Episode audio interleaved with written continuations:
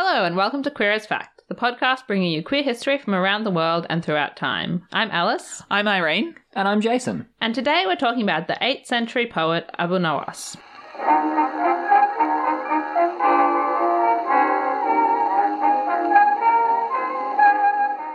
I'd like to acknowledge the Wurundjeri Woiwurrung people of the Kulin Nation as the traditional owners of the land on which we record this podcast, and pay my respects to their elders, past and present. They are the custodians of an oral history tradition far older than this podcast. We have some content warnings before we begin this episode. This episode will include discussions of historical and modern racism and queerphobia, discussions of sex, sexual relationships between adults and minors, and sexual assault. There'll also be mentions of slavery, some swearing in quotes, quite a bit of discussion of alcohol, mentions of imprisonment, execution, and death by poisoning, and brief mentions of the death of a dog and of civil war. If any of that sounds like something you don't want to listen to, feel free to skip this episode and check out the rest of our content. Before we get into Abu Nuwas's life, let's talk a bit about our sources. Abu Nuwas lived in the 8th and 9th centuries in what is modern day Iran and Iraq. His work and anecdotes about his life come down to us in three main anthologies, all compiled a century or so after his death. There are also various mentions of him in other sources, including A Thousand and One Nights. Oh, really? Yes, really. Are there other real people in Thousand and One Nights? yeah, Abu Nawas lived during the Abbasid Caliphate, and the Caliph is Harun al Rashid, and he's the Caliph in A Thousand and One Nights. So he Oh. lives in the time when that's set. Oh, cool. Okay. Jafar will also be here. Oh, Very oh, that's good. funny. I was like, oh, that's a real guy. anyway, all of that aside, there's a couple of issues I wanted to flag with these sources that we use for Abu life. Firstly, there are issues of transmission. Hamza al Isfahani, who compiled one of these anthologies of Abu work in the 10th century, himself acknowledges that the provenance of a lot of his information and the poems he includes already isn't clear. And this is an issue in pretty much everything we know about Abu Nawas. Secondly, none of these primary sources, as I'll call them, even though they're somewhat removed from Abu Nawas's life itself, None of them were available to me in English, and much of the secondary scholarship is also in Arabic, which made it very difficult for me to chase up the origin of a lot of the information I read about Abu Nawas. So I'll tell you a lot of anecdotes about his life, but I can't tell you where they come from. So it more serves to paint a general picture of how he's understood as a person than be definitive facts of this is what he did. Until that one time that it was on the Queer as Fact bingo card. Sorry, I don't speak X language. I was like, we don't do that that much. And since it's been on the bingo card, I've been like, oh no, we do that every episode. I do not speak Arabic. I apologize for any Arabic I mangle in this episode. I'm doing my best. Before you continue, so what is this guy's name? Abu Nawas. A B U mm-hmm. N U W A S. Okay, so it's two names, Abu Nuwas. Abu mm, Nawas. You know, it's one name, Oh, is it hyphen at all? two words. Don't call him Abu. You can't call him Abu. Yes, yeah, yeah, yeah, yeah. Yeah. yeah. We'll get on to his name in a sec, but the third thing I wanted to comment about the sources and our information about him is that a lot of the information we have about his life is based on his poetry, but obviously we can't actually know what parts of his poems are fictional and what parts actually reflect his personal experience. Oh, I see. You're in my world now. Yeah, it's this problem. like half the media episodes we do. yeah. I'm specifically thinking about like James Baldwin here in terms of a recent example, but yeah, this has happened a few times. At least we know what happened in James Baldwin's life to, you know, some degree. So let's get into Abu life. Abu Nawas was born in Ahvaz in the southwest of modern day Iran in the mid 700s. His full name was Abu Ali al Hassan ibn Hani al Hakmi.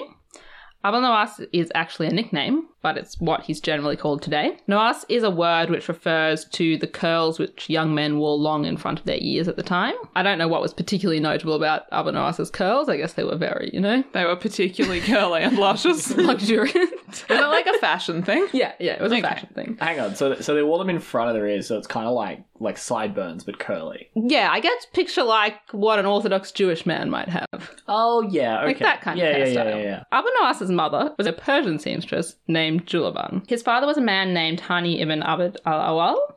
He's generally said to be a soldier from Damascus who served in the army of the Umayyad Caliphate, the former rulers of much of the Middle East and North Africa, who had recently been deposed by the Abbasid Caliphate. Okay, and that's the current caliphate. Yes, that's the current caliphate that's going to be present throughout this whole story. So this city that he was born in, Yes. like, is there a name for the nation that he's in currently, or like the empire or whatever? The Abbasid Empire, I guess. Oh, okay. So that includes like Iran, Iraq, the Arab Peninsula, a whole lot of North Africa, hmm just like that whole bit of the world. And so you said that his mother was Persian. Yes. Okay, so what is Persia in this context? So Persia is roughly analogous to modern day Iran. Yeah. So within the Abbasid Caliphate, mm-hmm. or especially within the part of the world he's in, there are two main ethnic groups, which is Arabs and Persians. Okay.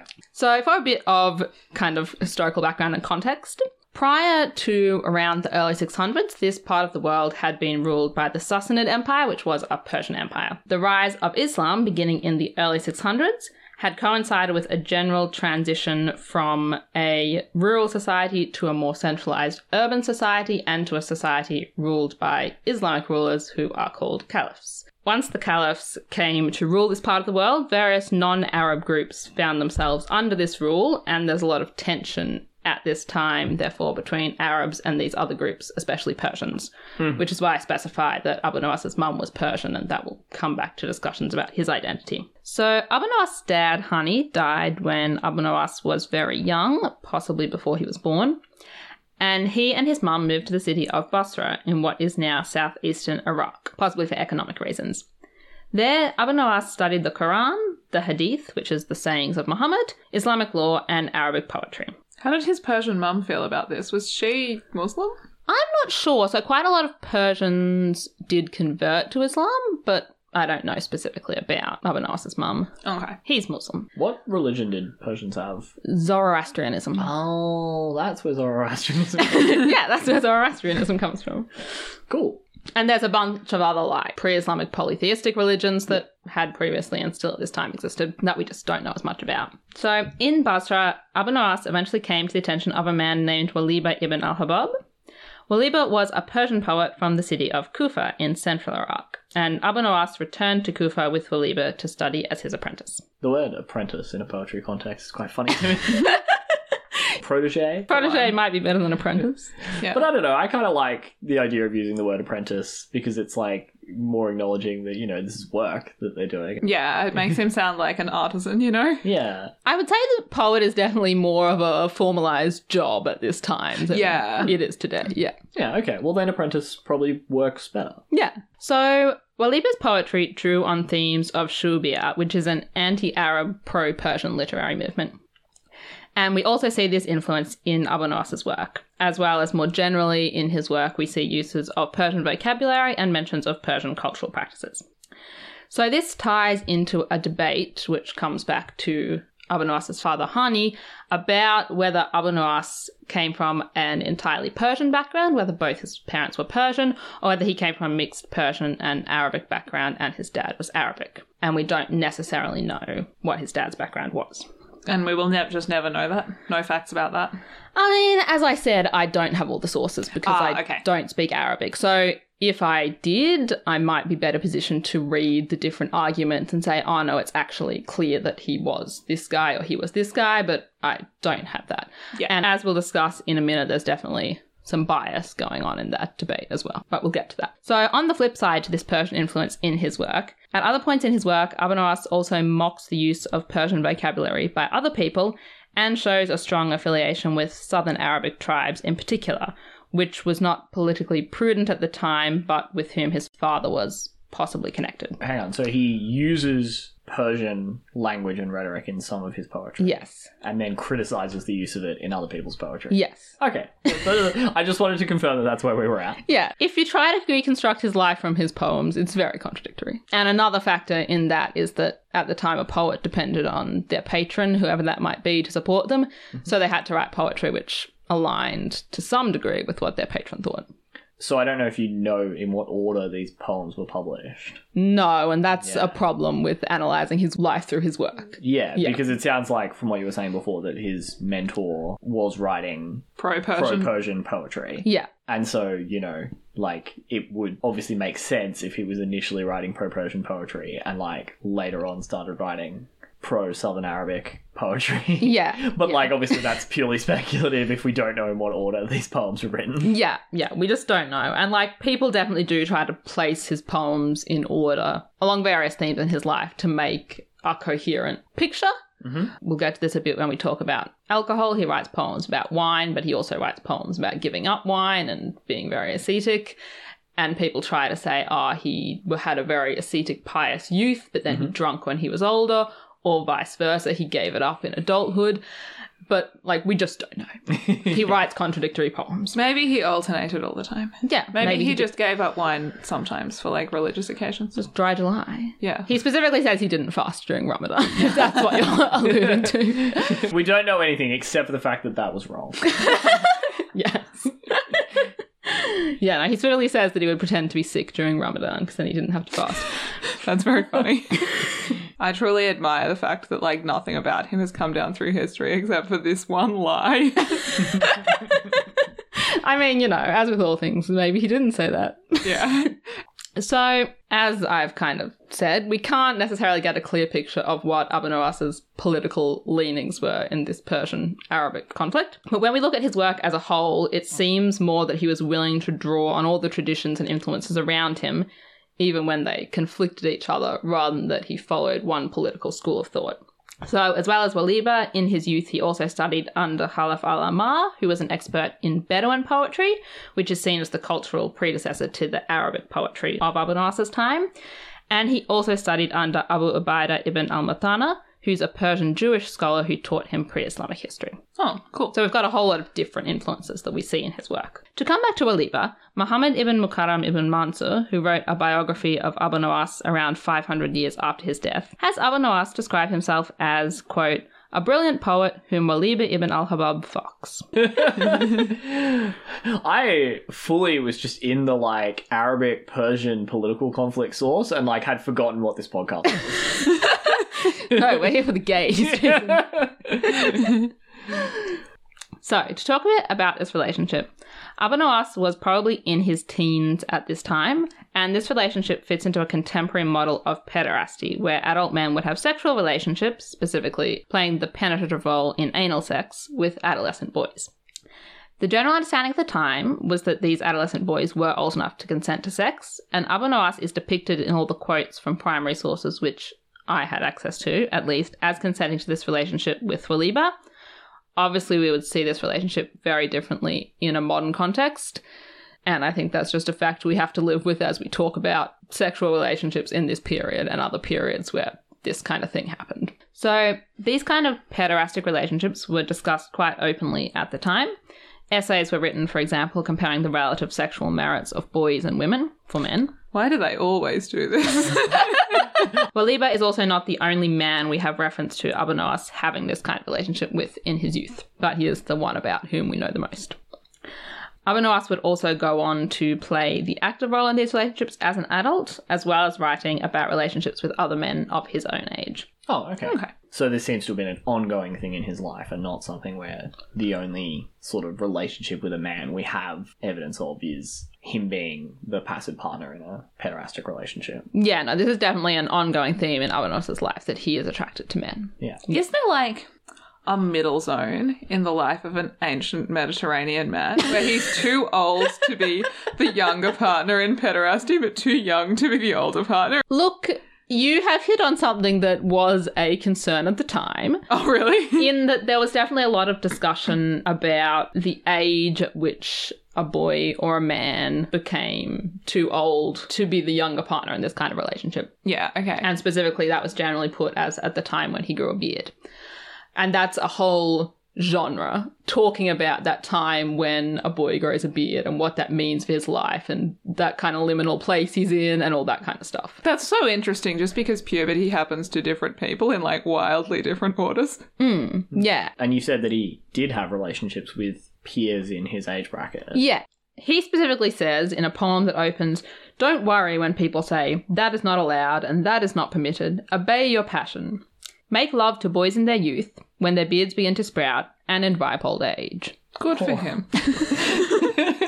I hope he had a nice time. I just love he's just like, let older guys be bottoms. Yeah.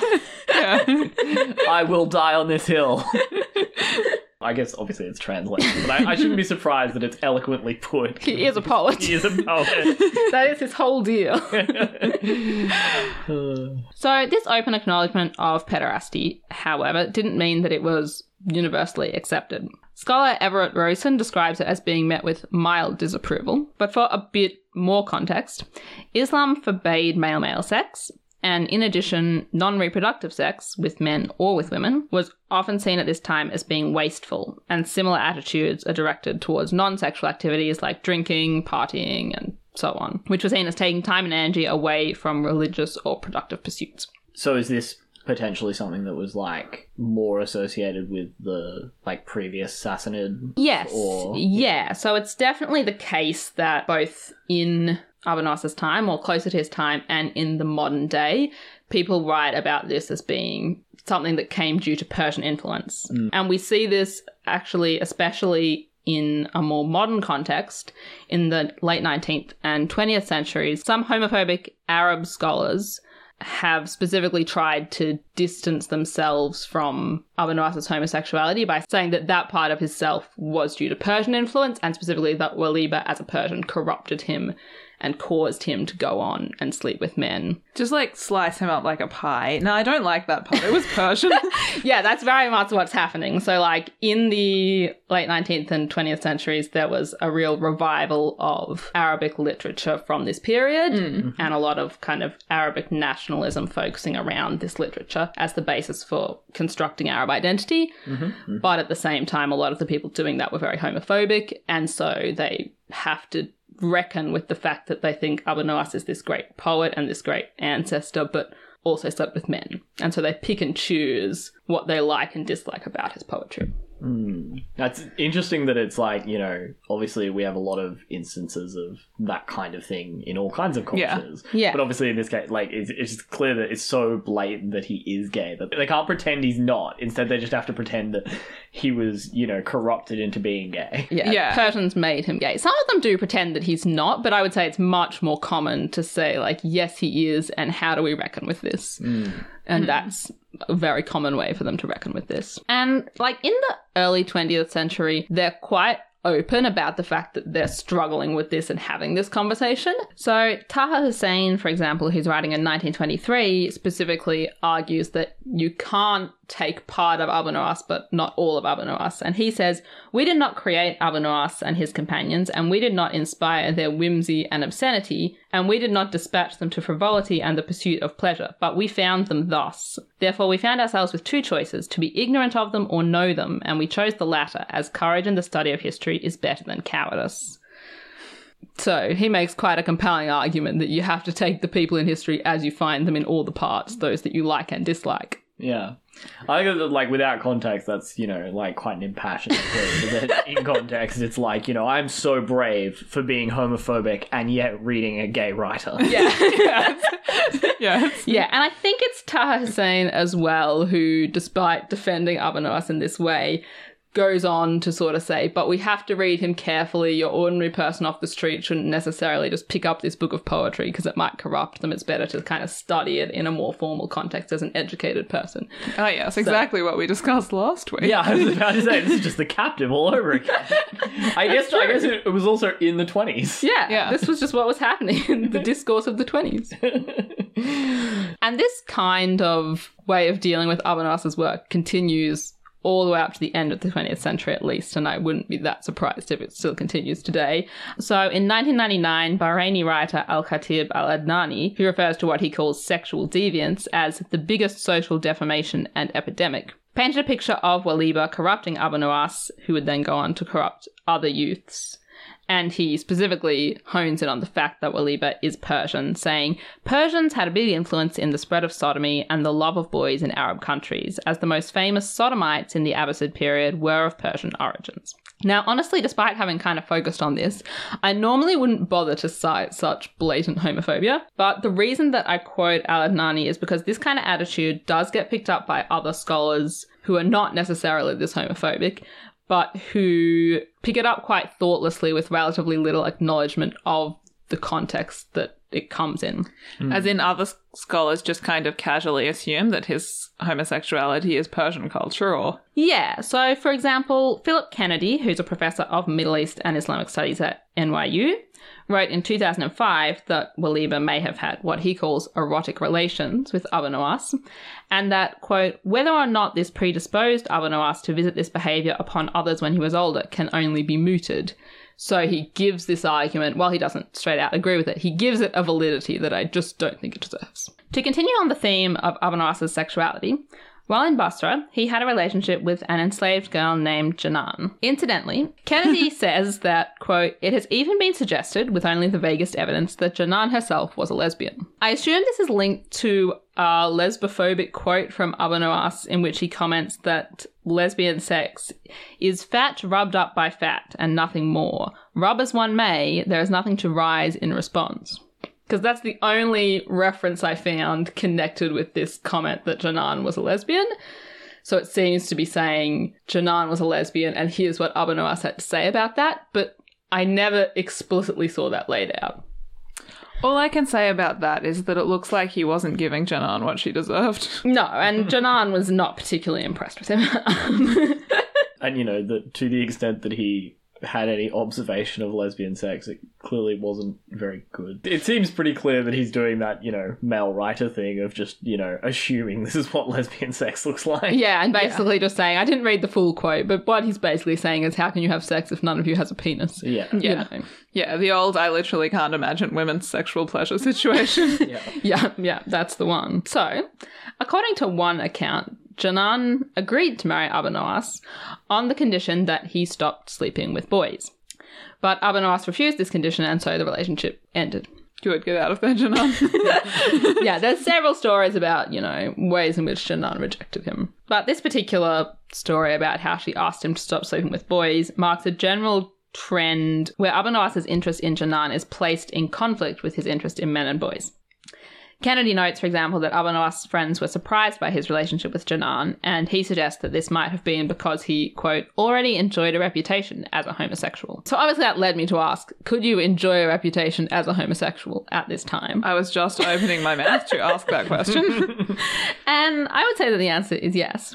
okay. So, one of Nawas's contemporaries, Al Jahiz, outlines his understanding of sexuality at the time.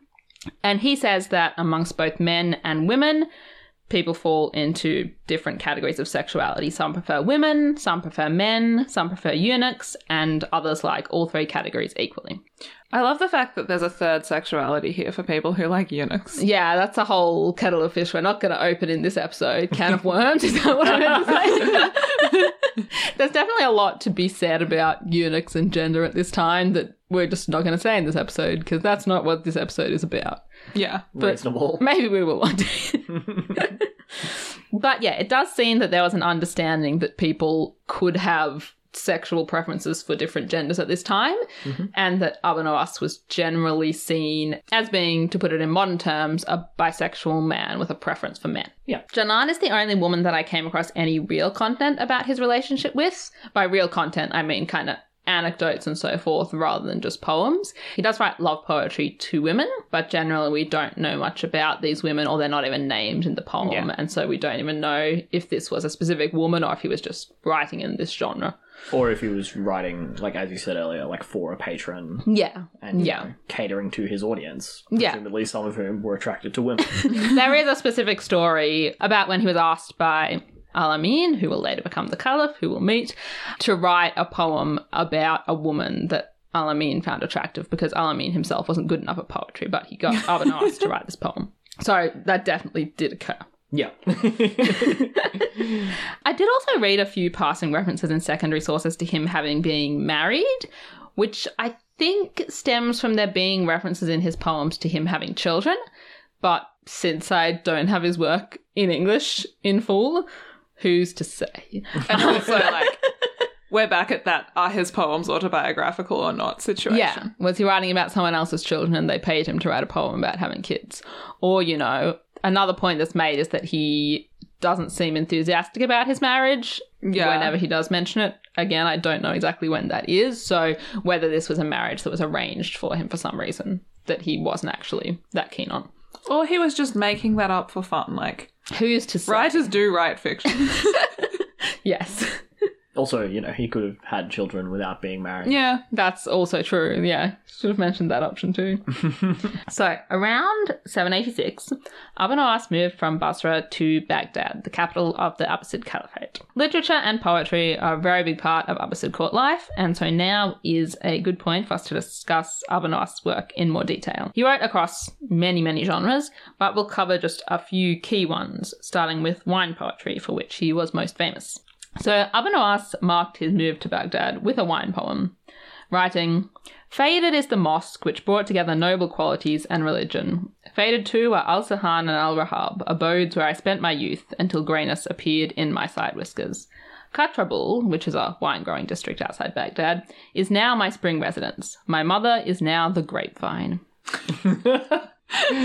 So yeah, this poem is one of the examples I mentioned of how people kind of try to construct a life story for Abu Nuwas, where, for example, he was a very pious youth studying the Quran, as we've mentioned, and so forth, and then he moved to Baghdad and took up a life of wine and partying. But, you know, whether that happened, who's to say? But this image of Baghdad as a decadent city corrupting pious youths Mm-hmm. aligns with some understandings of Baghdad at the time and ideas that urbanization and the abandonment of a traditional rural desert lifestyle had left the people of Baghdad corrupted, decadent, and degenerate. Maybe they were just having fun.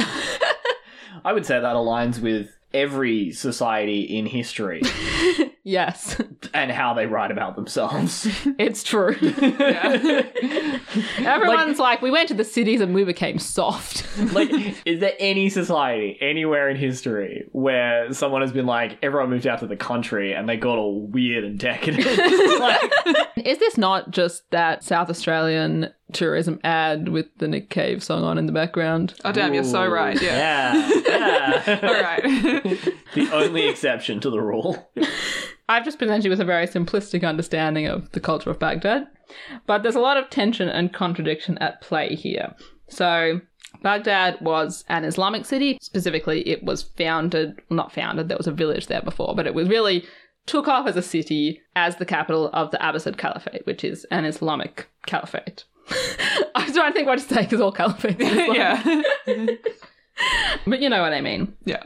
And so alcohol is forbidden in Islam. Alcohol was ostensibly forbidden in this society, but also widely drunk. I know that now there are like varying interpretations of exactly how hmm. forbidden alcohol is in Islam. Was the same thing true at that time? Yeah, look, I'm sure it was. I don't have specific debates about the viability of drinking alcohol in Islam at this time. I know there's discussion about the fact that the Quran specifically forbids wine, and then there's sort of talk about, well, if it's not wine, can you still drink it? But broadly speaking, Muslims were not meant to drink alcohol at this time. Okay. Obviously, they did, because people always do what they're not meant to do. Wine poetry itself is a pre Islamic tradition, and Abu Nuwas uses his poetry to consciously contrast pre or non Islamic and Islamic attitudes to life. In particular, comparing a Muslim focus on salvation in the next life and, you know, following specific rules to mm-hmm. achieve salvation in the next life with a pre Islamic focus on drinking wine and enjoying your life as a way of spiting fate and your inevitable death. Obviously, this contradicts with what I've just said about the court of Baghdad being this very decadent, Yeah. alcohol soaked court, but you know, that's just how life is. okay. Okay. One of his wine poems on this theme ends with a quote from the poet Qais ibn Maymun al Asha, who famously gave up on his conversion to Islam at the last minute when he found out that wine would be forbidden. I like the implication that like all his teachers just like well like we'll we'll tell him later. We'll tell him later. Don't tell him. He's Just not ready for him. that yet. Yeah, I'm not sure exactly what the story is if they were actively keeping that from him. So that's our discussion of wine poetry. Let's move on now to a discussion of Abu Nuwas's love poetry, and particularly his love poetry about men and boys, which is a genre called mudhakara. Other people before Abu Nuwas had written this type of poetry, but Abu Nuwas is seen as one of the major innovators of the genre. And as I've mentioned before, despite the general pederastic model of the time, Abu Nuwas does write poems about both boys and adult men. So prior to the Abbasid period, discussions of male homosexuality in Arabic literature are relatively rare and generally more negative. We see a shift in attitudes during the second half of the 8th century, something that's acknowledged by both modern writers and writers at the time. Some contemporary writers attribute this shift specifically to the Abbasid army's practice of leaving women at home when they went on campaign, and without women to sleep with, turning to homosexuality. So the previous caliphate traditionally took women with them on the campaign, the Abbasids traditionally left women at home, Okay. and that made them gay. that just makes sense. And this increase in openness about homosexuality unsurprisingly coincided with the rise of mudhakara as a genre. In some ways, mudhakara mirrored the conventions of muanatha, which is love poetry towards women, which was an older genre, and many Arabic love poems actually leave the gender of the subject ambiguous. We see sometimes the same poem of Abu Nuwas categorized as mudhakara by one compiler and muanatha by another. So there's definitely some ambiguity at play, but to be clear, he definitely does write poems about men. okay. So some poems are not ambiguous. Yeah, some poems are not ambiguous, but some poems are ambiguous. The first book I started reading, I can't remember which one it was, kind of took a while to clearly quote a poem that was about men and said this first. And I was kind of reading it being like, wait, so is this guy even gay? What's happening here? That is a weirdly common experience on Queer Fact. I feel like it's just a common experience with. I'm thinking specifically about the experience I had with academic biographies where they assume when you pick up the book that you already kind of know the background. And if you've picked up this book and, like, I knew nothing about the Abbasid Caliphate, I didn't even know there was an Abbasid Caliphate. and you have no background, you're just like, what's going on? Who are these people?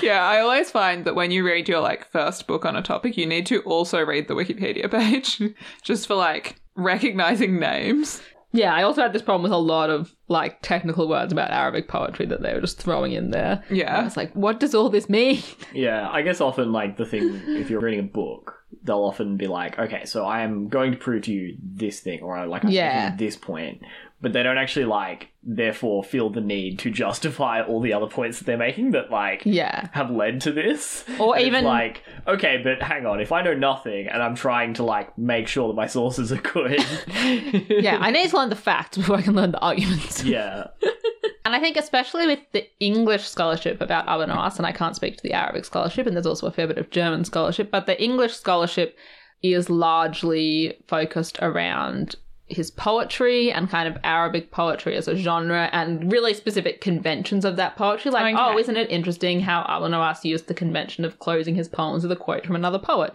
That's interesting if you're into Arabic poetry, but if you're into queer history, you're just like, okay, that's nice, but what did he say in the poem? yeah, yeah. So I was kind of trying to pick the queer content out of these articles about, you know, About- rhyme schemes of Arabic poetry. yeah, Yeah. like structural things. Yeah, yeah. So, coming back to the conventions of Arabic poetry, there are definitely differences, despite some of the ambiguity, between the conventions of love poetry to women and love poetry to men. In particular, Mu'anatha, so poetry to women, traditionally depicts a chaste woman who rejects her lover, whereas Mudhakara, not bound by those conventions or the expectations on women to be chaste, was much more likely to depict a reciprocal love and therefore, by extension, to be erotic. In terms of who the subjects of Abu Nuwas's poetry were, most of Abu Nuwas's mudhakara are written towards students. That may be students in monasteries, students in mosques, or bureaucratic apprentices in the court. But like not like his students. He doesn't have students. He did at one point teach hadith, but I don't know that he wrote any poems particularly towards those students. Just general Okay. students who were in Baghdad at that time. All right. Students in Christian monasteries were particularly notorious for sleeping with men, so much so that monk was a common euphemism for pederast at this time. That's very funny to me. I don't know exactly why, but kind of the impression I got was it's linked to the fact that Christianity is inherently connected with wine. You know, you have to have wine in a monastery, Yeah. and therefore that was where people went to drink, and therefore that was where they went to have sex. okay. I think that's what's happening there. I guess that makes sense. as I understand it. Abu Nawas, in writing about his attraction to Christian students, especially loves to rhyme the words cross, salibi, and beloved, habibi. Cute. Yes. Oh, I'm glad that we got a bit of the like poetry in the original Arabic. yeah. yeah, yeah. Talking about the subject of Abu poetry, to be a bit more serious here, I also do want to acknowledge that while, as I've said, it was understood at this time that teen boys could consent to sex, that doesn't mean they always did.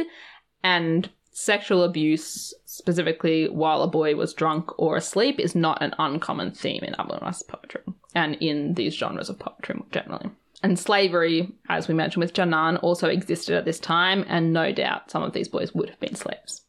So when you say that sexual abuse was in Abu Nuwas's poetry, mm-hmm. is it in his poetry as just like an element of the erotic poem, or is it something that his poetry is condemning? Or No, it's just an element of the erotic poem. right, all right, he's just like this is my drunk somnophilia fantasy poem. Yeah. It's just 90s comedies. Oh, I didn't know that was what 90s comedies were. No, that's no good. Yeah, like, hey, let's get up to some wacky hijinks. And that wacky hijinks is like, Sleeping with a drunk woman. yeah, the more things change, the more they stay the same.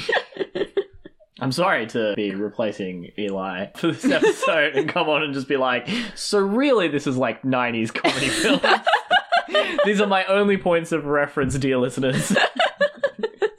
So, as well as discussing the subjects of Abu Nuwas's poetry, I also wanted to talk a bit about the religious imagery in his poetry. So, as I mentioned, he was very well educated in the Quran, Islamic law, and Hadith, and he used a lot of Muslim imagery in his poetry, often in a tongue in cheek way. So he writes in one poem, for example, about two boys who are in love and how they have sex five times a day whenever they hear the call to prayer rather than going to the mosque. That's so funny. oh. In another example, to come back to the Arabic, he puns on the similarity between the words Qibla, which is the direction of Mecca that Muslims face to pray, and Qubla, which means kiss, saying in one poem to a woman, God has made your face a Qibla for me, so allow me to pray towards your face and have a Qubla. Oh, cute. I like that you refer to all these like wordplays as cute because I think at Wordplays the are inherently cute. I know, but I think at the time they were like wordplay was a big thing in culture at this time, Yeah. and they were like, "Oh, this is such clever, witty wordplay," and you're just like, "Oh, cute." Yeah, this, this is highbrow media at the time. I mean, I guess, you know, it really makes you think of Shakespeare, right? Like in an English language context. I don't know, at least to Oh, me. yeah. Like that Okay. like Shakespeare is one of, you know, the primary exposures we get to historical poetry. Yeah, like a Shakespearean um, sonnet has puns and is Yeah. also highbrow love poetry. But what I was going to say is that, you know, like one of the things you learn as you learn a bit more about Shakespeare is that, like, whilst English teachers, you know, like to hold him up as highbrow, you know, this is Yeah. the classics, like, obviously a lot of what he was writing was was like popular. was Media popular at the media time. and Yeah. was Yeah. not considered particularly highbrow to then come into this and it's like yeah I, I feel like that's the wavelength i'm on so then when you Mm-hmm. read out that it feels very shakespearean in terms of oh okay so this is like lowbrow popular Yeah. humor romance I don't know the exact context which this particular poem was written for. So Nuwas is in the court. He's patronized by various figures in the court, including one of the caliphs. But at the same time, we do hear stories of him just reciting his poetry on the street and crowds gathering to hear his poetry on the street. So I don't know if there were specific poems that were written for these different specific contexts or if it was the same poetry that was being appreciated by the court and by some guy walking down the street. And I mean, you know, this is something that I always think about with these kinds of discussions. Is like just because it was written for the court doesn't mean it's not considered kind of sweet or funny or whatever. Yeah, Yeah. yeah, that's true too. Yeah, rich people also do like sex jokes. Yeah, Shocking. Uh, In other poems, Abu Nuwas is more explicitly and self consciously blasphemous. In one, for example, he demands that Iblis, which is the devil in an Islamic context, make a young man fall in love with him, with the threat that he will dedicate himself to the study of the Quran if he doesn't. and he often depicts himself as leading this really kind of decadent lifestyle, but kind of thinking about or threatening to or joking about turning away from that lifestyle and becoming this really pious, religious, studious man. I was really thinking when you were like, it gets more explicitly blasphemous. I was like, literally, the first thing you introduced us to was these two boys fuck instead of praying five times a day. I was like, where are you going now? the devil's here. That's so funny that that like specific genre of gay man who's like constantly threatening to turn over a new leaf because I feel like that's such a trope of like mid 20th century Yeah, like, yeah. American gay media. Like. I'm pretty sure there's something like that in the boys in the band for Yeah, instance yeah. and like stuff like that. I'm just like wow, the parallel. yeah. So all these themes of wine, sex, mocking religion, and generally an attitude that he should do what he wanted now and hope God would forgive him later on were unsurprisingly controversial and condemned by many of his contemporaries. Boo.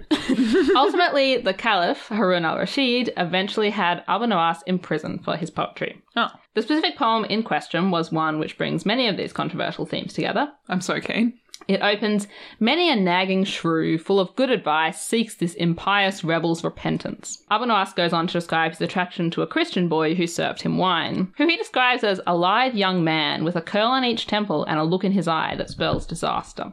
Okay. A look in his eye. That's very, that's so dramatic. I love it. The poem ends with Abu Nawas saying that if he wasn't afraid of Satan, quote, I would convert to his religion, that is the boy's religion, not Satan's religion.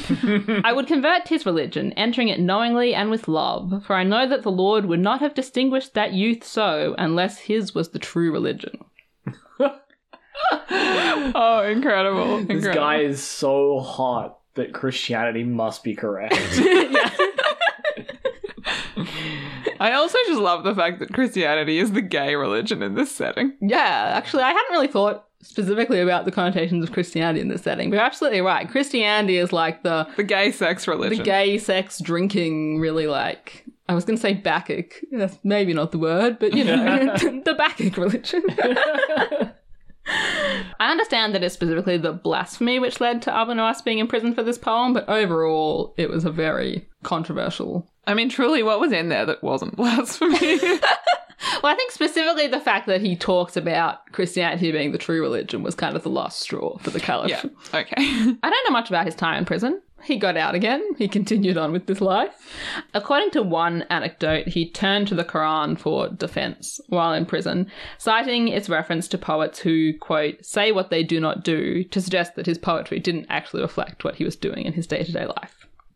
it's quite funny. Which is, you know, interesting when we consider that that's our problem with the sources, but also that that's what he was saying to get himself out of prison. so who's to say if that was true?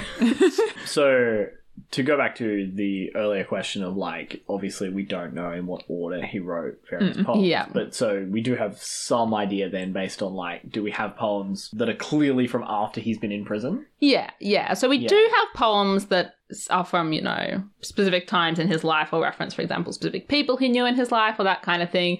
But it's not like every poem we can put a date on. Yeah. And especially with things like wine poems that are less concrete and more just say, I went to the tavern and we were drinking wine and a beautiful boy served us wine and we had a great night. Like that can happen at any point in your life. Whereas I was in prison and I wanted to leave is a very small window, hopefully, in your life. he will go to prison again. I mean, so that's so therefore it will not be easy to determine exactly what it is like. And full disclosure, I don't know if this quote about saying what he does not do comes from this time in prison or a different time in prison. I don't even know how many times he went to prison. do you know more of the poems that got him thrown in prison? I think that's the only one that I specifically read as like, this is the poem that he went to prison for. He may have, and this isn't as concrete, and I don't know exactly what the primary sources are, he may have also written a poem specifically satirizing northern Arab tribes and praising southern Arab tribes, himself possibly being descended from a southern Arab tribe, but the Abbasids ah. being northern Arabs, and so that was obviously unpopular, and that may have also got him sent to prison another time. And I think there's another one where he questions whether heaven is real that also may have got him sent to prison. It's not really clear if, like, this is one time in prison where he did a bunch of things and eventually the caliph was like, that's it, or whether this is multiple instances. Okay. So at least three potential reasons he could have gone to prison. Yes. At least two prison stays? At least two prison stays, at least three potential reasons for going to prison, and we will talk about another of his specific prison stays Okay. later. So I want to take a quick off topic deviation now into another genre of poetry for which Abu Nawas is famous hunting poetry. This doesn't have any significance to his podcast. I just wanted to talk about his dog. Okay.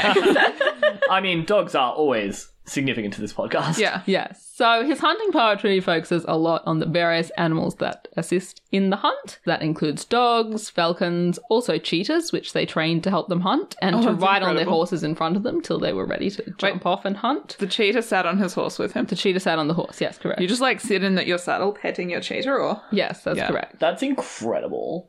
That's so amazing. I can't believe that I have never seen this in a movie. I guess because nobody makes movies about 800s Middle East. Or maybe they should. Well, I, I guess mean- also like to the extent that like you know sort of historical genre movies exist, they tend to be live action. In which case, getting a cheetah into a saddle is probably quite difficult. Apparently, cheetahs are quite easy to train, and the biggest trouble is that they're incredibly lazy. So it's not getting them to not maul you or anything. It's literally just getting them to do stuff.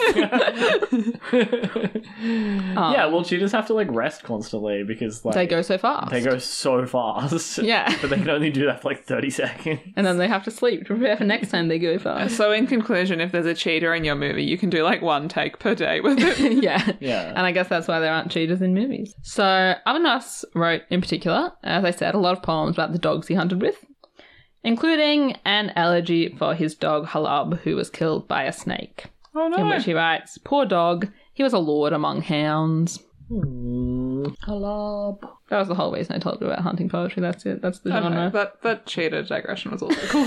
Oh yeah. I would have been very upset with you if you had like later told me about the cheetah thing and just like why did you not tell me this immediately? This is going to be our number one takeaway from this episode. yeah, Yeah, yeah. Sorry, Arabic literature. so, as I mentioned before, to be successful in the Abbasid Caliphate, a poet needed a patron. like we need patrons. Thank you for supporting this podcast.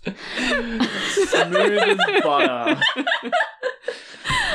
Abu had several patrons throughout his time in Baghdad, but in particular, he sought the patronage of the Barmakids, a prominent family within the Caliph's court. The Barmakids patronized many poets, but Abu Nawas doesn't seem to have had much success with them, something which Kennedy ascribes to the jealousy of Aban bin Abd al Lahiki, who was already their client poet and had a strong connection to the family. There are several stories about the rivalry between the two poets. Notably, Abu Nawas wrote a poem about Al Fadl ibn Yahya, one of the Barmakids, to celebrate his return from his post as governor of the province of Khorasan. Aban, the Barmakid's poet, paid Abu Nawas for the poem, but Abu Nawas wasn't impressed with the amount he got, and so he slapped Aban in the face and called his mother a prostitute. no wonder he didn't get a job. Yeah, he's a pretty inflammatory guy. and Abu Nawas would go on to write several satirical poems about Aban. In one, he writes that Aban's mother must have gotten mixed up when naming him and meant to name him Atan, which means donkey. Get wrecked. Get wrecked, Aban. I sort of when you started this expected them to be like rivals, but they're not at all.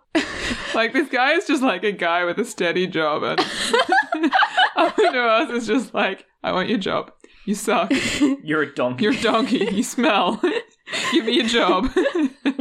So I understand why you've interpreted that situation in this way, but satirical poetry was much more powerful in the Abbasid Caliphate than it is now. okay. Okay. So whereas to us writing satirical poetry about someone just sounds like a kind of petty thing, it was quite influential at the time. poetry, as I've mentioned, was a huge part of Abbasid society and it was one of the key ways in which people were talked about in the public sphere and in which they were remembered after their deaths. So Aban was quite concerned about these poems. okay. So I need to imagine it more like he's leaving him bad reviews on Uber Eats. Aban, court poet of the Abbasid Caliphate, I guess, Eats I, driver. I, I guess really like to use a more serious comparison. this is more like writing an op-ed Yeah. in the New York Times. He's Yeah. been cancelled. he has not By been woke cancelled. moralists. Aban apparently at one point offered to pay Abu Nawas a significant amount of money to stop writing this satirical poetry. well, I guess that works. Yeah, it's another strategy. So, in the year 803, Caliph Harun al Rashid quite suddenly turned against the Barmakids and had many of them imprisoned or killed. Oh, well, he didn't work for those guys.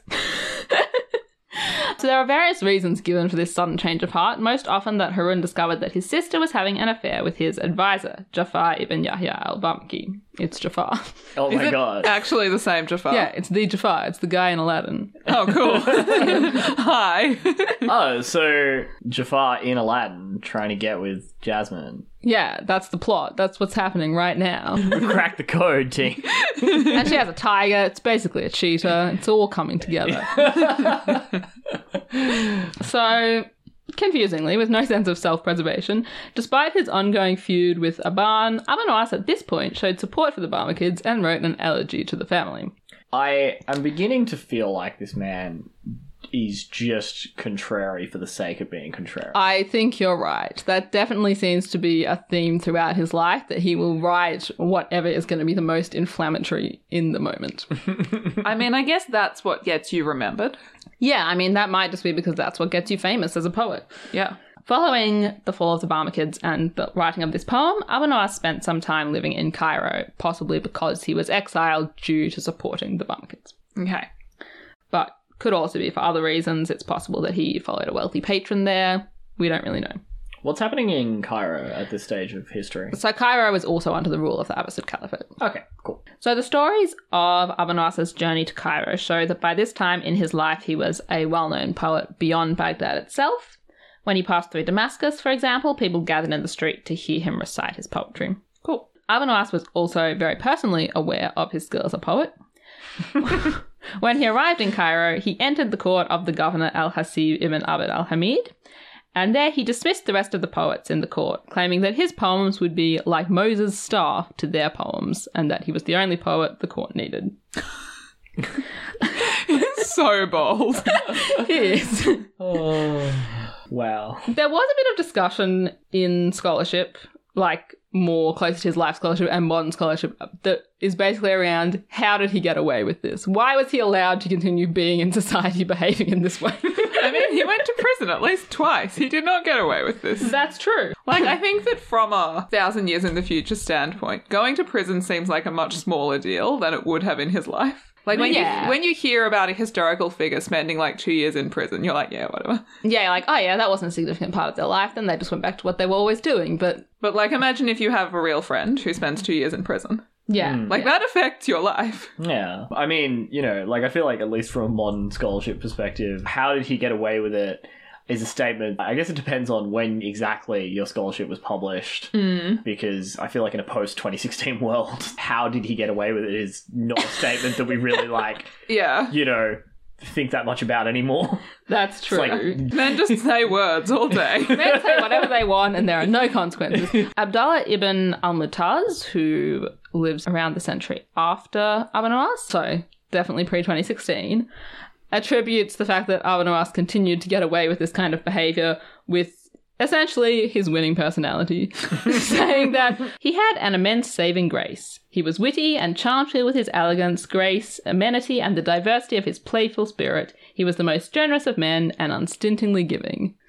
I feel like this is also one of those things that's kind of hard to see from a great historical hmm. distance, where Yeah. you can completely understand somebody you know in your life who is kind of an asshole, but Is is also- also, likable and fun. Yeah, yeah. Hmm. But it's much harder to comprehend this guy has charisma from a, a thousand years removed. I guess also like that's a very specific genre of like creative man. Right? Yeah, yeah, Yeah. for that, sure. that thing of being like super generous because it's like, well, like I can always just write more poetry. Yeah. You know, yeah. like I'm a genius. I can just write more poetry and make myself more money. Yeah, yeah. And definitely also some other modern scholars have talked about this kind of more specifically in the context of the Abbasid Caliphate, which is a time which really focused on poetry Yeah. and the arts and where a man like this could be really successful. Mm. And also a time where the ruling classes were very confident in themselves and very open to this kind of humorous, satirical work. Hmm. And they didn't feel threatened by it, I guess. Yeah. I mean, obviously, sometimes they did because he went to prison, but you know, they didn't feel threatened by it to the point where it ruined his career.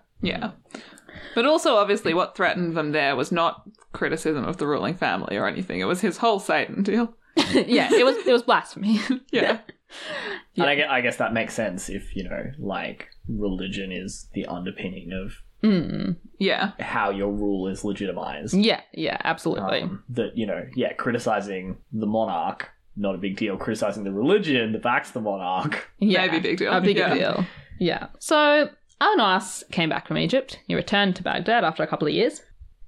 In 809, Harun al-Rashid died, and his son Al-Amin became caliph. Despite his less than great relationship with Harun, Abu Nuwas seems to have been close with Al-Amin and wrote several poems to him, which are generally less formal than normal poems written by clients to their patrons, suggesting that they had a genuine friendship rather than just a client-patron relationship. Presumably, they knew each other before he ascended to the caliphate. Yeah, And yeah. so, you know, that kind of makes sense that they didn't have like a direct client patron relationship in the same way before that, and then they subsequently did. Yeah.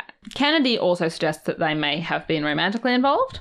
He quotes a poem by Abu Nawas, which he says is assumed to be about Al-Amin, though once again, because I don't have all the scholarship, I don't know why he says that.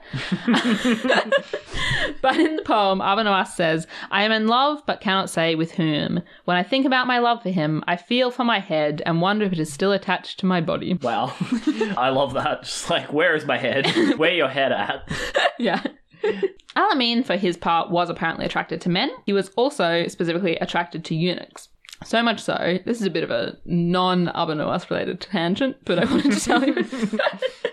so much so that his mother, Zubaida, instituted a new practice amongst the servant girls who worked as entertainers at the court, where she would have them dress and perform as men with the idea that this would entice Al-Amin to find women attractive. Oh, I see. These performers were known as gulamiyat, which translates as boy-like. So they would wear male clothes with masculine hairdos. Some of them would use perfumed paint to paint moustaches on their faces, or the long side curls, which I've mentioned. Some would also use the same paint to paint verses of poetry onto their cheeks, which I just thought was cool. Definitely some of those dancers were like, ooh, this is nice. This Yeah, has yeah, for awakened something in me. yeah, so these Gulamiyat's gender presentation is generally just discussed in relation to its attractiveness to men, it being something that was designed to be attractive to men, rather than being something that reflected any personal identity. Everett Rowson, for example, argues that it was largely something enforced on enslaved people by their masters, beginning with Zubaida, and wouldn't necessarily reflect personal identity. But on the flip side, we do see, for example, one of these Gulamiyat who Abu Nawas writes a poem to, and we'll talk about a bit more, named Maknun, who apparently not only dresses and performs in this way, but also undertakes a variety of traditionally masculine activities, playing polo, archery, playing the lute, which was generally done by men, and so on, suggesting that this role is one taken on in more aspects of life than just a performance in the moment at court. There's probably a lot more research to do here. I'm just imagining this person's like, wait, wait, what are you doing? Why are you doing all this like traditionally masculine stuff? It's like, oh no, it's it's Method acting. Yeah, like the person about to invent method acting. Yeah, yeah. Haven't you heard? Abu Nawas writes about Maknun, she found that the attire of a boy best perfected her beauty and was more appropriate for profligacy and sin. More appropriate for sin. Yes. Incredible. I am dressed for sin. so there's obviously a lot more here to say about gender and sin. sin. but that's not what this episode is about, unfortunately. So moving on. Okay. I also wanted to talk about Gulamiyat because it helps us to talk a bit more about Abu Nawas's own sexuality. And specifically, the way he represents his sexuality in this poem that he wrote about Maknun. So in this poem, he writes about when he slept with Maknun. And he says, When we were finally united, I felt myself in a tempestuous sea, drowning amidst its clashing waves. But then, in the poem, he's rescued by a boy. He says, Help me, boy, I cried, and he came to me. Ibn Manzur, in his biography of Abu interprets this boy as Maknun, having Abu add a note after the poem that, quote, I became so involved in the act that I imagined her as a boy. This sea imagery, where Abu Nawas describes women as a dangerous sea, and boys or men as kind of a safe, stable land in terms of relationships is pretty common in his poems. It's quite interesting to see it combined in the one poem about the one person, but it's definitely an ongoing theme for him. Interesting. Yeah. I'm just sort of thinking about the way that often what you see in, like, I guess, poetry or other, like, fictional or like prose depictions of love as mm-hmm. well is that people will sort of describe like romantic love as the wild and dangerous kind of love and mm. platonic love as this like stable steady love Yeah, or like going out and having more casual sex as the tempestuous sea, and for example, a stable marriage as the steady land. Whereas Nawas even writes one of these poems. Unfortunately, I don't have the poem itself because I never saw it, but apparently he writes one of these poems on the occasion of his marriage about the woman that he marries. Where the marriage is the stormy sea. Yeah. I don't know. What type of love feels like a stormy sea to you guys? I need more oh. data. So, coming back to Abbasid politics, Al Amin had a half brother, Al Mamun, who was slightly older but who had been named second in line to the caliphate after Al Amin. Okay. I won't go into all the political details, there's a lot going on, but a civil war broke out between the two brothers over succession, which ultimately led to Al Mamun besieging Baghdad itself. Throughout the civil war and its lead up, Al Mamun attacked Al Amin for his hedonism.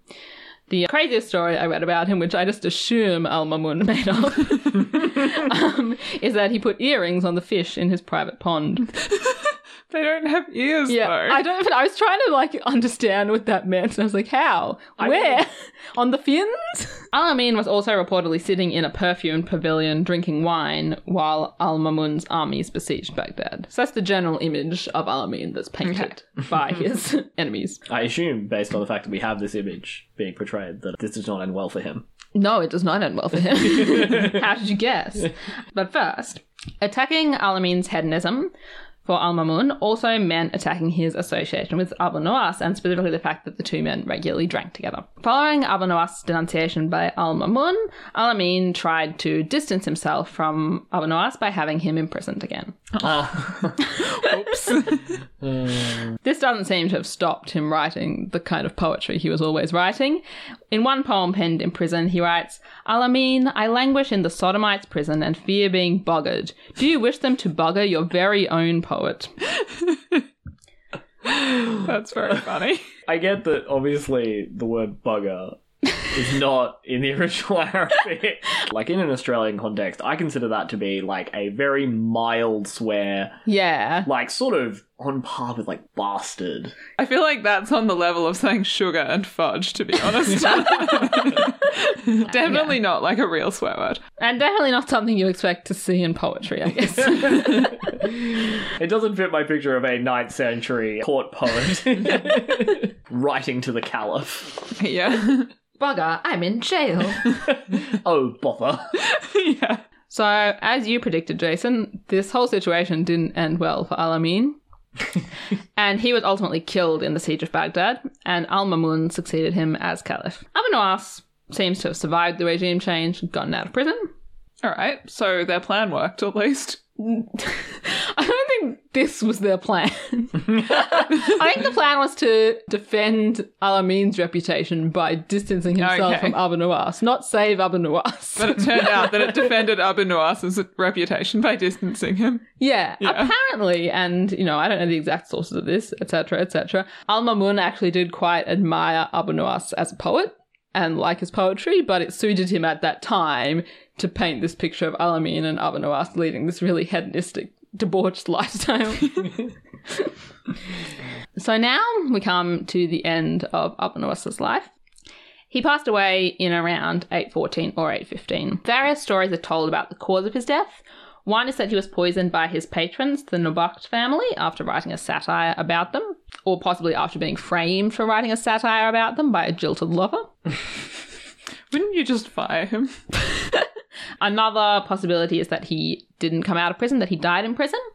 And a third story, probably the most apocryphal, is that he was up all night drinking in a tavern right until the moment of his death. Which I I, don't know. think That sounds just as plausible, frankly. it could have happened, but it seems more to fit with, you know, the the image. image than a real person. To answer your question, Irene, as to why someone would poison him, I mean, like, we've seen throughout his life that, like, when he gets punished, he doesn't back down. Yeah. Yeah, if you fire Abu Nuwas, he's going to write a satirical poem about you that ruins you. Yeah, that's, That's true. not going to stop him. That's yeah. true. And, Yeah. like, someone else will hire him because everyone loves his poetry. Okay. so poisoning him is the only option. So Kennedy knows that there are many stories, specifically about Abu Nuwas being visited on his deathbed by friends, which suggests that he wasn't poisoned or in a tavern, but was ill. So he posits that it's most likely that he passed away from illness in the home of the Nobakht family, and that that led to later rumors that they'd poisoned him. I guess they could have poisoned him and then, like, the poison didn't, like, immediately kill him. Like, not all poisons, like, kill you in five minutes. or Yeah, yeah. I mean, I think we honestly just don't know. Mm. Yeah. That, yeah, that obviously is the most logical, like, thing, is that we just don't really know. We just don't know. Anything could have happened. So that brings us to the end of Abu life.